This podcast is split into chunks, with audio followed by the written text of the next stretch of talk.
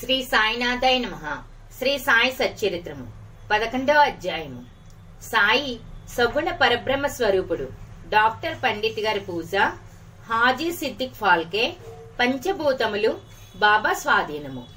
సగుణ స్వరూపమే శ్రీ సాయిబాబా భగవంతుడు లేదా బ్రహ్మము రెండు విధములుగా అవతరించవచ్చును. ఒకటి నిర్గుణ స్వరూపము రెండు సగుణ స్వరూపము. నిర్గుణ స్వరూపమునకు ఆకారము లేదు. సగుణ స్వరూపమునకు ఆకారము కలదు. రెండును పరబ్రహ్మము యొక్క స్వరూపములే. మొదటి దానిని కొందరు జానింతురు రెండవ దానిని కొందరు పూజింతురు. భగవద్గీత పన్నెండవ అధ్యాయములో సగుణ స్వరూపమును పూజించుటయే సులభమని కలదు. కావున దానినే అనుసరించవచ్చునని చెప్పిరి. మనుష్యుడు ఆకారము కలిగి ఉన్నాడు. కావున సహజముగా భగవంతుని కూడా ఆకారముతో సగుణ స్వరూపమునిగా భావించి పూజించుట సులభము. కొంతకాలం వరకు సగుణ స్వరూపమగు బ్రహ్మమును పూజించినా గాని మన భక్తి ప్రేమలు వృద్ధి చెందవు. క్రమముగా ఆ భక్తి నిర్గుణ స్వరూపమగు పరబ్రహ్మోపాసనకు దారితీను విగ్రహము యజ్ఞవేదిక అగ్ని వెలుతురు సూర్యుడు నీరు బ్రహ్మము ఈ ఏడును పూజనీయములు. కాని సద్గురువు వీని అన్నిటికంటే ఉత్కృష్టుడు. అట్టి సద్గురుడైన సాయినాథుని మనమును ధ్యానించుదముగాక.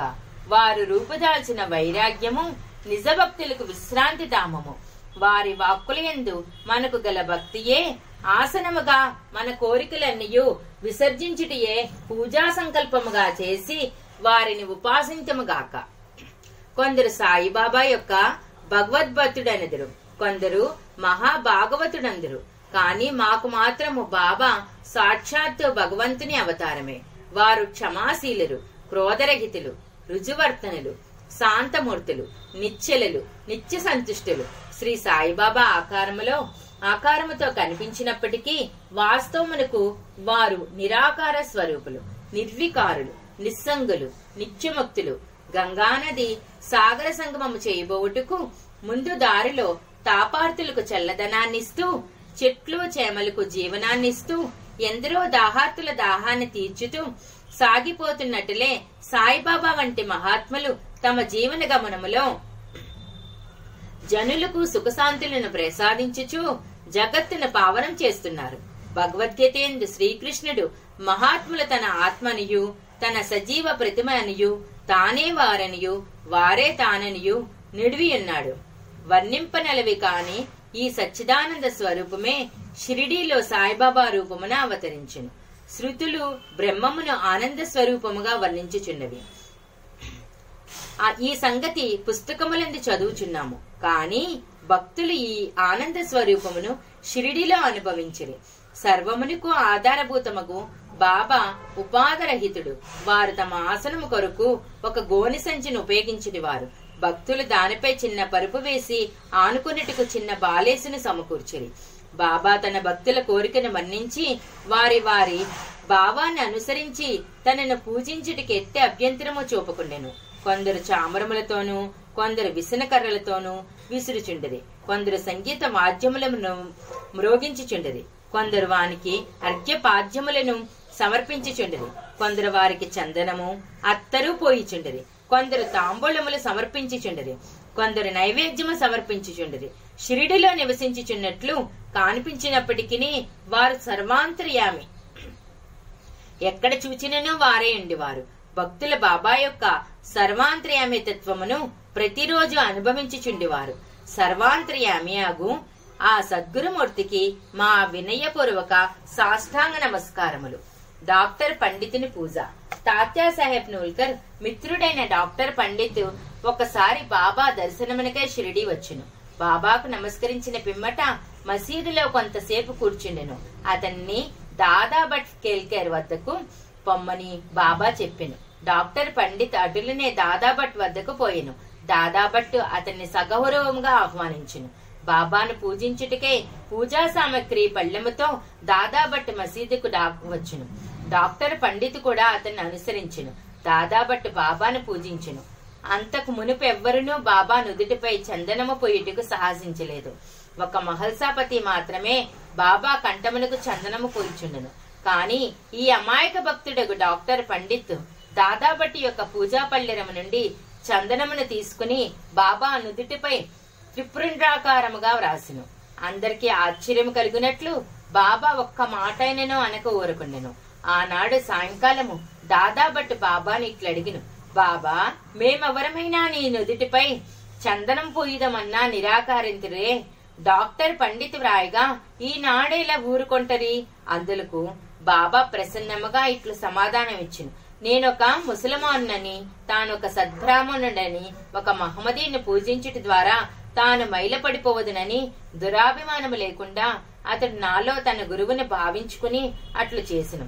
అతని నిష్కల్మష భక్తి నన్ను కట్టుబడి వేసినది. అతనికి నేనెట్లు అడ్డు చెప్పగలను? దాదాభట్ ఆ తర్వాత డాక్టర్ పండితుని ప్రశ్నింపగా అతడు బాబాను తన గురువుగా భావించి తన గురువునకు కొనరించినట్లు బాబా నుదుటిపై త్రిపురండ్రమును వ్రాసినతని అనెను. భక్తులు వారి వారి భావానుసారము తమను ఆరాధించుట బాబా సమ్మతించినను ఒక్కొక్కసారి వారు మిక్కిలి వింతగా ప్రవర్తించేవారు. ఒక్కొక్కప్పుడు పూజా ద్రవ్యముల పళ్ళెమును విసిరివేయిచు ఉగ్రావతారమును దాల్చడివారు అట్టి సమయంలో బాబాను సమీపించుటకు కూడా ఎవ్వరికీ ధైర్యము చాలడిది కాదు. ఒక్కొక్కప్పుడు భక్తులను తిట్టుచుండెను. ఒక్కొక్కప్పుడు మైనము కంటే మెత్తగా కనిపించుడివారు. అప్పుడు వారు శాంతి క్షమలకు ప్రతిరూపము వలె గానిపించుచుండిరి బయటికి కోపముతో ఊగిపోవచ్చు కళ్ళెర్ర చేసినప్పటికీ వారి హృదయము మాత్రము మాతృ హృదయము వలె అనురాగమయము. వెంటనే వారు తమ భక్తులను ప్రేమతో దగ్గరికి తీసి నేనెప్పుడు ఎవరిపైనా కోపించేరుగును తల్లి తన బిడ్డలను ఎప్పుడైనా ఎక్కడైనా తరిమివైనా సముద్రము తనను చేరు నదులను ఎప్పుడైనా తిరగగొట్టినా నేను మిమ్మల్ని ఎందుకు నిరాకరించదను? నేనెప్పుడు మీ యోగక్షేమములనే ఆపేక్షించదును నేను మీ సేవకుడును. నేనెప్పుడు మీ వెంటనే ఉండి పిలిచిన పలుకుతాను. నేనెప్పుడు కోరేది మీ ప్రేమను మాత్రమే అనేటివారు హాజీ సిద్దిక్ ఫాల్కే. బాబా ఎప్పుడు ఏ భక్తుని ఎట్లా ఆశీర్వదించినో ఎవ్వరికీ తెలియదు అది కేవలం వారి ఇచ్చపై ఆధారపడి ఉండెను. హాజీ సిద్దిక్ ఫాల్కే కథ ఇందుకు ఉదాహరణం. సిద్దిక్ ఫాల్కే అనే మహమ్మదీయుడు కళ్యాణ్ నివాసి. మక్కా మదీనా యాత్రలు చేసిన పిమ్మట షిరిడీ చేరెను. అతడు చావడి ఉత్తర భాగమున బస చేసెను. తొమ్మిది నెలలు షిరిడీలో ఉన్నను. బాబా వాణ్ణి మసీదులో పాదము పెట్టనివ్వలేదు. అతడు మసీదు ముందున్న ఖాళీ జాగాలో కూర్చుని చుండెను. ఫాల్కే మిక్కిలి నిరాశ నిస్పృహలకు లోనేను. ఏమీ చేయుటకు అతనికి తోచకుండెను. నిరాశ చెందవద్దని నందీరీశ్వరుని ద్వారా వెళ్ళిన శివుడు ప్రసన్నుడైనట్లు మాధవరావు దేశపాండే ద్వారా బాబా వద్దకెళ్ళిన అతని మనోరథము సిద్ధించిననియు కొందరు భక్తులు అతనికి సలహా ఇచ్చిరి. అటులేని తన తరపున బాబాతో మాట్లాడమని శ్యామాను ఫాల్కే వేడుకొనెను. శ్యామ అందులకు సమ్మతించి ఒకనాడు సమయం కనిపెట్టి బాబాతో ఇట్లా నేను బాబా ఆ మధుసలి హాజీని మసీదులో కాలు పెట్టనీవేళ ఎంతో మంది వచ్చి నిన్ను దర్శించిపోవుచున్నారు ఆ హాజీని మాత్రం ఎందుకు ఆశీర్వదించవు దానికి బాబా ఇట్లని జవాబిచ్చును. శ్యామ ఇటువంటి విషయాల్లో నీవి ఇంకా పసివాడవు. నీకు ఇవన్నీ అర్థం కావు. అల్లా ఒప్పుకొనిచో నేనేమి చేయగలను? అల్లా ఏమియా అల్లా మియా కటాక్షము లేనిచో. ఈ మసీదుల పాదము పెట్టగలు వారెవ్వరు? సరే నీవు వాని వద్దకు పోయి వానిని బారవి బావి వద్దనున్న ఇరుకు కాళీబాటుకు రాగలడేమో అడుగుము. శ్యామ పోయి హాజీని ఆ విషయం అడిగి తిరిగి బాబా వద్దకొచ్చి హాజీ అందులకు సమ్మతించినని చెప్పాను. నలభై వేల రూపాయలు నాలుగు వాయిదాల్లో ఇవ్వగలడేమో కనుగొనమని తిరిగి బాబా అడిగిను శ్యామ వెంటనే పోయి హాజీ తాను నాలుగు లక్షలు కూడా ఇచ్చుటకు సిద్ధముగా ఉన్నాడని జవాబు తెచ్చును సరే మరలా పోయి వాణ్ణి ఇట్లు అడుగుము. మసీదులో ఈనాడు మేకను కోసిదము వానికి దాని మాంసము కావలెనో వృషణము కావలెనో కనుగొనము. బాబా వారి కొలంబ మసీదులో బాబా భిక్ష చేసి తెచ్చిన పదార్థముల నుంచి మట్టి పాత్రలో ఉన్న చిన్న ముక్కతోనైనా సంతృష్టి చెందదనని శ్యామ ద్వారా హాజీ బదులు చెప్పింది. ఇది వినగానే బాబా మిక్కిలి కోపముతో మసీదులోని కొలంబ నీటి కుండలను బయటికి విసిరివైచి తిన్నగా చావడిలో ఉన్న హాజీ వద్దకు పోయి తన కఫ్నీని పైకెత్తి పట్టుకుని తీవ్ర స్వరంతో నన్ను గురించి ఏమనుకునిచున్నావు? నీవేదో గొప్పవాడివని పెద్ద హాజీవని గొప్పలు పోవచ్చు ఏమిటేమిటో వదులుచున్నావే? నా దగ్గర నీ ఆటలు ఖురాను చదివి నీవు తెలుసుకున్నది ఇదేనా? మక్కా మదీనా ఏతలు చేసి తిననే గర్వంతో నేనెవరో తెలుసుకొనలేకున్నావు. అనుచు ఏయో మాటలను ఇంకనూ అతన్ని తిట్టి మసీదుకు మరలి వెళ్ళెను. బాబా ఆగ్రహావేశములను చూచి హాజీ గాబరా పడెను. ఆ పిమ్మట బాబా కొన్ని గంపల మామిడి పండ్లను కొని వాటిని హాజీకి పంపెను. తిరిగి హాజీ వద్దకు వచ్చి తన జోబులో నుంచి యాభై ఐదు రూపాయలు తీసి లెక్క పెట్టి హాజీ చేతిలో పెట్టింది. అప్పటినుంచి హాజీని బాబా ప్రేమాధారములతో చూచుచు భోజనమునకు పిలుచుచుండెను. హాజీ ఆనాటి నుండి తనకిష్టము వచ్చినప్పుడల్లా మసీదులోనికి వచ్చి పోవచుండెను. బాబా ఒక్కొక్కప్పుడు వానికి డబ్బులిచ్చుచుండెను. బాబా దర్బారులో అతను కూడా ఒకడయ్యను. పంచభూతములు బాబా స్వాధీనము. బాబాకు పంచభూతములు స్వాధీనములని తెలుపు తెలుపు రెండు సంఘటనలు వర్ణించిన పిమ్మట ఈ అధ్యాయము ముగించెదను. ఒకనాడు సాయంకాలము షిరిడీలో గొప్ప తుఫాను సంభవించును. నల్లని మేఘములు ఆకాశమును కప్పెను. గాలి తీవ్రముగా వీచును. ఉరుములు మెరుపులతో కుంభవృష్టి కురిసిను. కొంతసేపటిలో నేల అంతయు జలమయమయ్యను. పశుపక్షాది జీవకోటితో సహా జనులందరూ మిక్కిలి భయపడిరి. షిరిడి గ్రామంలో కొలువైయున్న శని శివ పార్వతులు మారుతి కండోబా మొదలైన దేవతలెవరూ వారిని ఆదుకొనలేదు. కావున వారందరూ మసీదుకొచ్చి బాబాను శరణజొచ్చిరి. తుఫానును ఆపివేయడని బాబాను వేడుకొనిరి. ఆపదలో ఉన్న జనులను చూచి బాబా మనస్సు కరిగిను. వారు బయటికి వచ్చి మసీదు అంచిన నిలబడి బిగ్గరగా ఆగు నీ తీవ్రతను తగ్గించు నెమ్మదించు అని గర్జించింది కొన్ని నిమిషముల్లో వర్షము తగ్గిను. గాలి వీచుట మానెను. తుఫాను ఆగిపోయిను. చంద్రుడు ఆకాశమును కనిపించును. ప్రజలందరూ సంతృష్టి చెందిరి. వారి వారి గృహములకు పోయేది.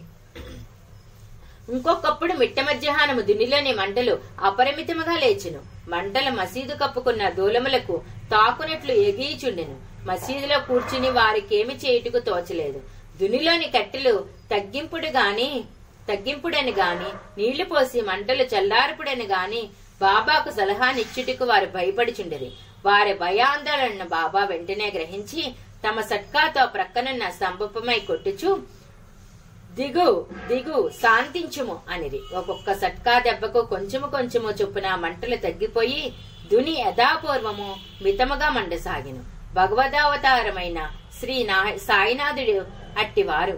వారి పాదములపై పడి సాష్టాంగ నమస్కారము చేసి సర్వస్య శరణాగతి వేడిన వారినెల్ల వారు కాపాడుదురు. ఎవరైతే భక్తి ప్రేమలతో ఈ అధ్యాయములోని కథలను నిత్యము పారాయణం చేసెదరో వారు కష్టములన్నిటి నుండి విముక్తులగుదురు. అంతేకాక సాయి బాబా ఎందే అభిరుచి భక్తి కలిగి త్వరలో భగవత్ సాక్షాత్కారమును పొందెదరు.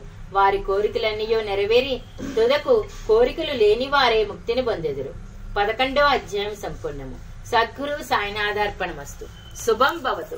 శ్రీ సచిదానంద సద్గురు సాయినాథ్ మహారాజ్కి జై.